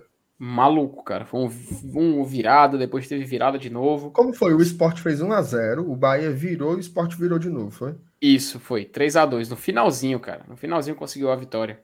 Pensou. Aí, com isso, o esporte vai, classificado. vai, vai, vai acabar dando Sampaio correr aí, viu? É, aí com O isso, o esporte está cla... Esporte, CSA e Fortaleza já estão classificados para a próxima fase. Então É. quem tá brigando aí agora é Sampaio e Campinense pela última vaga, é isso? Bas- É, basicamente. O Atlético de Alagoinhas, né? Ele falta ainda, ainda três jogos, no caso, para ele. Tem isso Então, também, né? É, tem esse detalhe, mas ele só poderia chegar a 13 pontos, né? Então, v- v- v- v- vamos, vamos observar, mas eu acho que Mas não vai vocês fugir se, muito ligam, desses. vocês se ligam que o Atlético de Alagoinhas ele tá, tá jogando com time reserva na Copa do Nordeste, né? Pois eles é, estão então. eles estão priorizando o campeonato estadual porque dá vaga para o campeonato brasileiro. É, por isso que então, no final das contas, eu até estava falando, eu acho que não vai fugir muito de Sampaio, Campinense ou Globo. E eu acho que o o Sampaio pega essa o vaga. Campinense tem dois jogos.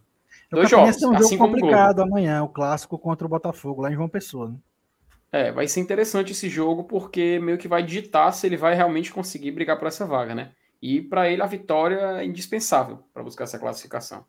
Rapaz, eu não vou mentir, não. Eu prefiro pegar o Campinense do que o, o Sampaio. Sim. Seria mais interessante, né? Prefiro pegar o Campinense do que o Sampaio. Sim, o Sampaio é, é time de Série B, né? Então, sempre É. tem umas. umas... O, o- o Sampaio, o Sampaio é é um clube muito interessante, porque eles formam times com muitos jogadores da região, né? Mas eles Uhum. sempre conseguem formar times interessantes, times competitivos. Todo ano eu vejo alguém dizendo que o Sampaio tá morto, aí o Sampaio sempre tá por ali, né? Sempre tá brigando. Então, É. eu prefiro pegar o Campinense. Quais são os dois jogos do que o Campinense tem? Um contra o Botafogo e na última rodada quem? É o contra o Ceará. Eles jogam em casa, lá no Amigão, contra o Ceará. Olha aí. Então vai dar. Eu acho que a gente não pode subestimar o Globo, sabe? O Globo ele vai pegar agora nessa sétima rodada, vai pegar agora amanhã, né? O Souza, né? O nosso querido dinossauro, ele fora de casa e faz a última rodada, cara, em casa contra o Náutico, que talvez na última rodada já pode estar sem nenhuma pretensão no campeonato. Então eu acho que o Globo vale a pena a gente só observar. É, é claro, o Globo carregou goleadas, né? Sofreu goleadas seguidas de tanto de esporte como perdão, de Bahia, como do Ceará. Mas eu acho que esse Globo a gente não pode largar ainda, sabe? Ficar de Peraí, olho. quais são, os jogos, quais são os jogos do Globo, Felipe? O Globo, ele joga amanhã, ele joga amanhã contra o Souza, lá na Paraíba, Olha. fora de casa, nosso querido dinossauro. E na última rodada, ele enfrenta o Náutico, que talvez, nessa última rodada, pode estar sem nenhuma pretensão no campeonato. E o Globo jogando em casa, lá no Barretão. Rapaz. E o Sampaio, pega quem? Sampaio, ele só tem mais o jogo contra o Botafogo da Paraíba em casa, lá no Castelão do Maranhão. Rapaz. Eu acho que tá mais pro Sampaio. No frigir dos ovos tá mais pro Sampaio. Uma vitória Mas eu vou- simples, né? É, mas eu vou torcer pelo Campinense aí pra, pra cometer o crime. Mas tá, Uhum. mas tá difícil, viu? Ou enfim. seja, o Márcio, o Márcio Renato quer um Campinense e Fortaleza de novo pela Copa do Nordeste. Não, eu, eu não quero Campinense e Fortaleza porque não vai ter como ser, né? Ah, Vai tem ser- razão, tem razão. o é. jogo não, vai mas ser ele aqui. seria o quarto, não? Sim, mas o jogo é Fortaleza. Ah, tá, tá, tá. O jogo é aqui no Castelão. Mas é o que eu digo com o confronto, entendeu? Porque a gente lembra logo de Ah, 2013, sim. né?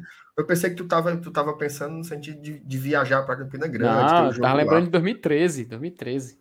Ó, Felipe, antes da gente passar para outro grupo, o José Hum. Luan e o Lucas Brasileiro, eles perguntaram a mesma coisa. Líder geral joga em casa? Joga.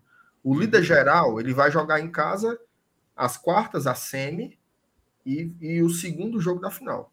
É, a final é ir de volta, né? É, a final é de volta, o segundo jogo é da, da melhor campanha. É, vamos botar o grupo, o grupo B aí, Felipe, pra gente ver como é que tá. Vamos lá. Cara, o grupo B é interessante porque é o caso do Bahia, sabe? Aqui, Uhum. ó, o Ceará a- já tá vencendo o CSA, então já tá garantindo vaga também. É, o CRB já garantiu vaga, aparentemente também. O Botafogo da Paraíba tá encaminhado, né? Até porque o Náutico, se ele vencer as duas que faltam, ele só vai até 14 pontos, né? Então, no CRB a gente pode cravar. É, Bahia e Altos só tem mais um jogo. Bahia pode chegar só a 13. Altos só pode chegar a 12. Então, o CRB e CSA a gente crava que passa. O Botafogo tá muito encaminhado à classificação. E a última vaga fica por aqui, cara. Não, a- a- não vai sair muito de Bahia, Altos ou o próprio Náutico, né? O Bahia, ele tem um detalhe. O Bahia, não sei se vocês sabem, mas ele tá com risco de rebaixamento no Campeonato Baiano. Sim. O Bahia tá só com seis pontos em seis jogos disputados. É, só faltam mais três rodadas. Tá muito próximo de acontecer algum, algo que seria trágico para o Bahia, porque além do rebaixamento do Campeonato Brasileiro ano passado, ele amargaria um segundo rebaixamento consecutivo, só que agora no estadual. Seria algo muito danoso para o clube. Então isso pode afetar, pode fazer alguma diferença de prioridade, né? Então a gente fica de olho também nesse detalhe do Bahia. O Bahia, ele tem mais um jogo, né, para encerrar essa fase da Copa do Nordeste, que na última rodada ele pega o Sergipe fora. Sergipe, que é o lanterna, só tem um ponto, lanterna do grupo A. Então o Bahia só tem mais esse jogo fora de casa. O Altos, ele tem mais um jogo também fora de casa. Ele vai jogar contra o Souza, não, ele vai jogar contra o CSA fora de casa. O CSA é mandante nesse jogo. CSA que tá com a gente lá no grupo A. Então o Altos também jogaria fora de casa. Jogaria lá no estádio Repelé. E por último, o Náutico, ele tem dois jogos faltando, que é o jogo dessa rodada e o jogo da última, que até a gente já citou. O, da, o dessa rodada é Náutico e Sergipe. Sergipe já citado lanterna do grupo A, grupo do Fortaleza. Náutico joga contra ele. E na última rodada, como a gente já citou, ele vai até o Barretão, no Rio Grande do Norte, jogar contra o Globo. Globo que, no grupo A, como a gente já citou, ele tem cinco pontos, está ali em sexto colocado, muito difícil é, tentar, ainda tem chances, né? Então eu acho que a gente tem que ficar de olho um pouco nele para ver o que pode acontecer. Mas o Náutico ele tem esses, esse, esses compromissos até o final. O interessante do grupo do grupo B, mas Renato e Lenilson, é isso aqui, ó. Se a gente olhar para o Lanterna, que é o Souza, ele só está a três pontos do Bahia, que é o quarto colocado. Impressionante. Tá muito embolado esse grupo B, cara. Tá, Tá. muito embolado. Até o Floresta, até o Floresta, tem sete pontos, ele pode chegar a 13 se ele ganhar os jogos que faltam. O detalhe é que o Floresta ele tem uns compromissos é, um tanto quanto ingratos, né? Agora ele vai jogar contra o Atlético de Alagoinhas, que a gente já olhou no grupo A, só tem quatro pontos, joga em casa, pode ganhar esse jogo. Só que na última rodada ele joga contra o Sport na Ilha do Retiro. Então esse confronto pode ser um jogo decisivo para o Floresta. E eu acho que é muito interessante a gente poder olhar esse cenário, sabe, Marcenato e Lenilson, onde três equipes cearenses podem jogar as quartas de final da Copa do Nordeste. Essa chance existe. Né? É um pouco mais improvável, mas pelo, pela forma como o grupo B está embolado, é muito, muito possível de acabar acontecendo, né? É. Ô, Felipe, o, o Fernando botou aqui. Essa tabela tá errada. O CRB tem sete jogos. Não tá, não, Não. Fernando. A tabela Nem tá seis é- correta. Ah. Porque o, C- o CRB tem um jogo a menos. O jogo da É. segunda rodada contra o Atlético de Alagoinhas não, rea- não foi realizado. Aí vai ser realizado quinta-feira agora. Isso. Quinta-feira, dia Uhum. 10, vai fazer esse jogo atrasado contra o Atlético e depois de 19 tem um jogo normal Pronto. contra a gente, né? Que vai ser na última rodada. Lembrando que na última rodada todos os jogos acontecerão no mesmo horário, né? Todos acontecerão ali às 17h45, tá? Uhum. Fortaleza vai pegar o CRB. E aí vai ter essa, essa briga, né? Assim, porque eu acho que essa liderança geral ela vai acabar sendo brigada ali, né? Por Fortaleza, Ceará, CRB, são os times que têm maiores possibilidades aí de, de, de pegar essa liderança geral. É... Ô, ô Elenilson, só, só me, me dá um refresco aqui no, nos, nos cruzamentos. O Fortaleza pega, pega o quarto desse grupo e, se passar, pega o vencedor de segundo e terceiro, né? Do outro grupo. Do outro grupo. A gente então, pega logo de cara o quarto do nosso grupo. Isso. Se terminasse hoje, seria Fortaleza e Sampaio Correia. E se a gente passasse, a gente pagaria o vencedor de CRB e Botafogo. Olha só que curioso, para você ver como, como. Felipe, levanta só um pouquinho a classificação, para tá cortada na parte que eu queria mostrar. Levanta só um pouquinho aí para. Pronto, deixa assim, pra, pra, só para mostrar o, o, segundo. Olha só como o lance da liderança geral é importante. Presta atenção. O Fortaleza vai pegar o Sampaio e o jogo vai ser em Fortaleza. Certo? Fortaleza hoje tem. Isso contando que o campeonato acabe hoje, tá? Fortaleza acabe hoje. Fortaleza jogaria em casa contra o Sampaio, certo? Mas vamos supor que o Fortaleza passe do Sampaio e o CRB passe do Botafogo. Esse jogo de semifinal contra o CRB, ele seria lá em Maceió. Ele seria jogo único em Maceió. Olha como é, como é importante você ter essa liderança comparando entre os grupos, né? Porque é jogo único. Se fosse uma, assim, final, ah, final, jogo de ida e volta, a primeira sei lá, o primeiro aqui. Não, mas seria em Maceió por quê? Porque a gente, a gente ficou em primeiro e eles ficaram em segundo, pô. Não, mas o que vale é a pontuação. Tem certeza, Márcio? Tenho.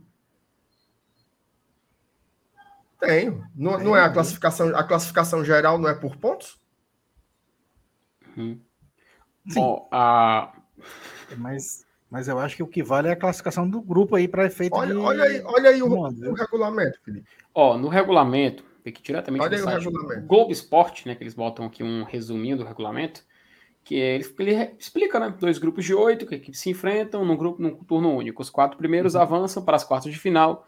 Em caso de igualdade na pontuação, os critérios de desempate é mais vitória, saldo de gols, gols pró, menos cartões vermelhos, menos cartões amarelos, sorteio. Quartas e semifinal são disputadas no sistema mata-mata em jogo único e em caso de empate, a vaga é decidida nos pênaltis. Final é disputada em ida e volta e em caso de igualdade nos pontos, posteriormente, no saldo de gols do confronto, a decisão vai para os pênaltis. Ele não explica se a pontuação das semis influi na mudança do chaveamento até tá vendo pelo, pelo GE? Procura o regulamento mesmo é, da competição. Na CBF. Entrar aqui no site é. da CBF, peraí. Ó, é isso. A galera, a galera tá dizendo que eu tô certo. Continua a pontuação. Então pronto. Eu confio, eu confio no meu chat. Eu confio no meu chat. Continua. Ó, todo mundo tá dizendo que eu tô, que eu tô certo. Porque é pontuação. É classificação geral. Qual é a classificação geral hoje? Qual é a classificação geral hoje? Ceará primeiro, CRB segundo, Fortaleza terceiro. Uhum. Hoje a classificação geral é essa. Quando você coloca nos, nos cruzamentos. Por isso que é delicado. Entendeu? Por isso que é delicado. Mas vamos enquanto você procura aí, Felipe, só ler umas mensagens aqui que ficaram guardadas. O Matheus Viana. Chegando agora, o, campus, o campo do Altos é um crime contra o futebol. Eu, em dois jogos que vi, Landázuri e Sebadios não estão entregando confiança que Oswaldo guarde hoje. Aí o Matheus botou três mensagens numa só. Valeu, Matheus. Obrigado, cara. O Carlos Alberto Caos. Piores adversários do Fortaleza: Gramado e Igor Torres. Mas deu na testa do Igor Torres, foi sem pena agora o, o, o Carlos Alberto. Viu? E aí, Felipe, achou alguma coisa? Tô aqui lendo aqui, tô aqui nos artigos aqui da, da, do regulamento da competição. Procurando aqui. O artigo exato. Fortaleza não pega o vencedor do segundo versus terceiro do grupo A? Pega pega o vencedor do segundo versus terceiro. O que a gente está discutindo aqui é de quem é o mando de campo. Certo? É de quem é o mando de campo, mas que pega o segundo e o terceiro pega.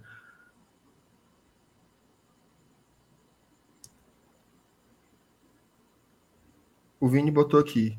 Os clubes classificados em primeiro e segundo no- nos grupos A e B São as fases. são mais fases, pô. São, são as fases. São mais Confirmado fases.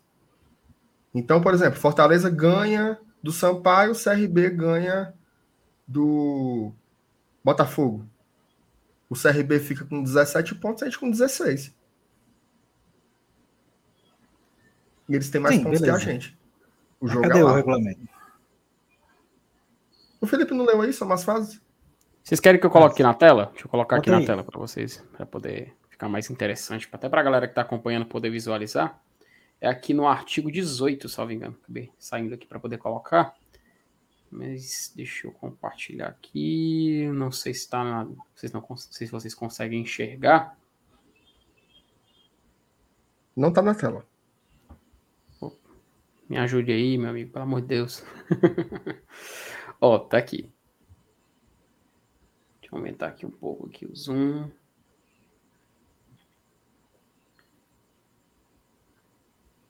Ó, aqui. tá ó, é o primeiro, o primeiro ponto. É aqui do artigo 18. eu tô Maior somatória de pontos ganhos em toda a competição. Soma das Tá. fases. É o Não. primeiro ponto. Aí, aí depois, segundo critério, maior número de vitórias em toda a competição. Soma das fases. Depois Não, peraí, de peraí, gols, mas- mas soma peraí. das fases. Para a definição do mando de campo da partida única de cada grupo da terceira fase. Sobe aí pra Ô, ver a da peraí, segunda peraí, isso em aqui- cima. É, isso aqui, isso aqui Não, é mas a a, fase a segunda, preliminar, né? a segunda, Não, é não. primeiro contra o quarto do mesmo grupo, Elenilson. Aí não tem, Ah, é, É, a segunda é o- do mesmo não grupo, tem tem esse razão. é. debate, entendeu? É quando cruza. Então, Quando beleza, cruza é o então é somatório semifinal. geral. É perfeito, então é isso mesmo. É, por isso, por isso que é importante, né? Por isso que é importante a gente ganhar do CRB, Sim, claro. né? Tá Acho que é o importante 18 ligar aqui, Pronto. Dúvida? Não, já foi, Ah, já foi, esclare- já foi esclarecido aí, o Perfeito, perfeito. Artigo, artigo 18 da competição, né? Complexo, Uhum. né? Porque é isso, né, velho? É, É- é- Tá certo. jogo, jogo eliminatório, partida única, é complicado. Né? Sempre é muito complicado. É, é sem margem de erro. É imagem de erro. Um, um dia ruim, tchau. Né? O, o, o Irlon fez a gentileza de mandar o superchat colocando é cumulativo nos pontos das fases. A gente acabou de achar, mas eu agradeço pelo, pelo superchat aí. Beleza? E aí, terminamos assim, né? Terminamos já com, É. com um sinalzinho de alerta, né? Fortaleza tem que se ligar. Ó, só, só um último detalhe sobre isso, tá? Hum. acumula os pontos, inclusive das próximas fases. Tá? Por exemplo, se o Fortaleza se classifica ganhando e o CRB se classifica nos pênaltis, o Fortaleza faz três pontos e o CRB só faz um. Certo? Então, esse somatório vale inclusive para as fases seguintes. Então, tudo isso vai entrar nessa equação. É importantíssimo a gente manter esse jogo no Castelão por vários motivos, inclusive o que a gente viu hoje, né? Como faz diferença jogar no nosso gramado, na nossa casa, com o nosso torcedor. Eu acho até que o Fortaleza não pode ser esse time tão doméstico assim, mas é um jogo eliminatório, então a gente tem que ter o máximo que puder a nosso favor. Não é isso? Ok? Concluímos? Vocês querem acrescentar alguma coisa, alguma consideração final? Acho que tá, tá claro já. Ficou esclarecido bastante. Deu para entender o contexto do presente e tentar planejar esse futuro. E agora a chave vira, né, Melenilson? Agora foco no Campeonato Cearense, né? Foca na manjadinha. É isso aí. O, o... Vamos, vamos terminar com indicaçãozinha? Vamos? Terminou esse domingo aí. É, esse sábado lá. vai muito, É muito fuleiro, né, cara? Vamos deixar alguma indicação boa pra galera uhum. tirar, esse, tirar um pouquinho esse jogo da cabeça aí. É, Ah, só um detalhe, tá? O Hum. Ferroviário já divulgou as informações sobre os ingressos pro jogo de terça-feira, tá? Opa, nas redes Eles- deles foram. É, eles vão ficar na Premium. Torcida do Ferroviário vai ficar na Premium, 40-20. Torcida do Fortaleza vai ficar no- na Bossa Nova e na Superior Central e Sul. Bossa o Nova, tweet. Bossa Nova 40-20, Superior Central e Sul 30-15. Tá? Então, temos aí esses três setores para os torcedores do Fortaleza na terça-feira. Lembrando que já está valendo, a partir de segunda, o novo decreto do governador. Agora são. Não tem mais limite de público, pode ter 60 mil pessoas, né? Só que tem que ter as três doses da vacina, certo? E já no sábado, aí vai ser sócio torcedor do Fortaleza com entrada gratuita e os ingressos ainda não foram divulgados os preços, certo? Vamos lá, Felipe, deixa a tua indicação aí para ver se melhora uma coisinha no final de semana do Corvo. Tá aqui a minha indicação, ó. Fui na semana assistir, ganhei até o pôster, ó. Olha aí, gostasse? Rapaz, gostei demais, viu, meu filho? Pelo amor de Deus, que filme. Que filme, cara. Fica a indicação aí para você ir no cinema assistir The Batman, Batman aí com o Robert Pattinson, cara. Que eu gostava, eu gostava mais daquela série que tinha, acho que era na Bandeirantes antigamente, Batman Robin. Hum. É, do Batman, Adam West. Batman barrigudo, mas né? Aí quando ele Batman que tirava o escudo das costas, ninguém sabe de onde vinha, né? Oh. aquele, Batman, aquele Batman ali, cara, é o Batman que tirava o escudo das costas. Batman na Feira da Fruta, tem no YouTube até hoje, mas aí o pessoal escutar aí, assistir aí e lembrar dessa série, dessa grande paródia. Mas fica aí a indicação, cara, do The Batman, que é um filmaço, um filme muito bom, um filme de Cara, eu fico muito feliz de ter feito, ter, terem feito um filme de detetive, sabe? Um filme de investigação criminal, tudo mais, é, que te deixa tenso do início ao fim. Ah, falei muito desse filme no podcast lá do Léo. Um abraço para ele também, sempre acompanhando aqui o Glória Tradição lá do que filme é esse. Então foi muito bom é, poder assistir e consumir um filme tão bom, de tão qualidade tão grande, que é esse filme do, do Batman, cara. E que vilão, que história. Minha indicação é essa: vá nos cinemas, arranja alguma forma de assistir, enfim, você decide o que, que você faz aí. Mas não deixe passar essa oportunidade de ver esse filme extraordinário que é Batman. E ela, Nilson, deu uma indicação em garapa pro povo. Cara, pois é, sei, meu negócio não é, muito, não é muito essa praia aí do, do estilo PH Santos, não. Mas eu, eu Só Marvel, né? Só é. Marvel, né, Lê? O negócio é Marvel, o negócio é Marvel. no momento não tem nenhuma série estreada recentemente, não. A última foi do. Acho que foi do Gavião Arqueiro, né? Foi, quem não assistiu foi, aí, assiste, vale a pena. Fraquinho, né? É. Né? Pra quem, é, pra quem é fã da Marvel, tá. É, macho, cachorro, macho. Ali eu, eu não consegui mais, não. Tudo bem. Ó, eu, eu vou indicar um filmezinho bem água com açúcar, viu? Água hum. com açúcar total. É o filme novo do Will Smith. É o King Richard. Opa. Que é a história do da criação uhum. da Serena e da Venus Williams. Né? É. O, o, o, Will Smith faz o pai, o pai da Serena e da, da Venus Williams, e como ele colocou na cabeça, né, desde cedo, que ele ia transformá-las em nas maiores tenistas da história do, da humanidade. E é surreal, assim, surreal o filme. Você realmente fica viajando ali como o cara foi é, obstinado, né? É, é engraçado porque poucos dias antes eu tinha assistido o documentário do, do pai do Neymar, né? Que é do Neymar, mas o documentário é praticamente do pai do Neymar, né? E depois eu vi esse filme aí, eu fiquei pensando na, em algumas semelhanças e diferenças entre os dois, né? Então vale a pena ver lá. É King Richard, tá na, na HBO Max. Tá, tá disponível lá quem quiser assistir, beleza? Então vamos nessa, né? Ó, lembrando que amanhã sai o vídeo do Saulo, certo? o vídeo do ranking. Uh, olha só. Aguardar. As projeções, projeções para o ranking de 2022. O Fortaleza pode dar uma subida bonita no ranking e a gente pode entrar finalmente no top 10, tá? E o Saulo vai dizer o que é que precisa acontecer o Fortaleza que hoje é o 11 primeiro entrar no top 10 do ranking da CBF. Então, amanhã de manhã vai ter esse vídeo disponível aqui no GT. E amanhã à noite vai ter live, viu? Amanhã à noite, a partir das 20 horas, estaremos ao vivo aqui no GT. Eu, Saulo e a Thaís, eu acho, se não me falhar a memória, somos nós três. Então, a gente vai estar aqui a partir das 20 horas. Inscreva-se aqui no GT, se você não for inscrito ainda. Deixa o seu like, beleza? Valeu, valeu, Felipe, valeu, senhora Nilson. Bom final de semana para todos vocês. Valeu. Bom final de sábado. Nos Vamos vemos nas próximas. Tchau, tchau. Saudações tricolores. Pessoal. I'm vengeance. Eu não tô conseguindo encerrar. Ó. Ixi, eu Tá vamos Não ficar. conseguimos nos conectar. Verifique sua conexão. Eu quero ir embora, me desligue. Peraí, deixa eu. Encerra.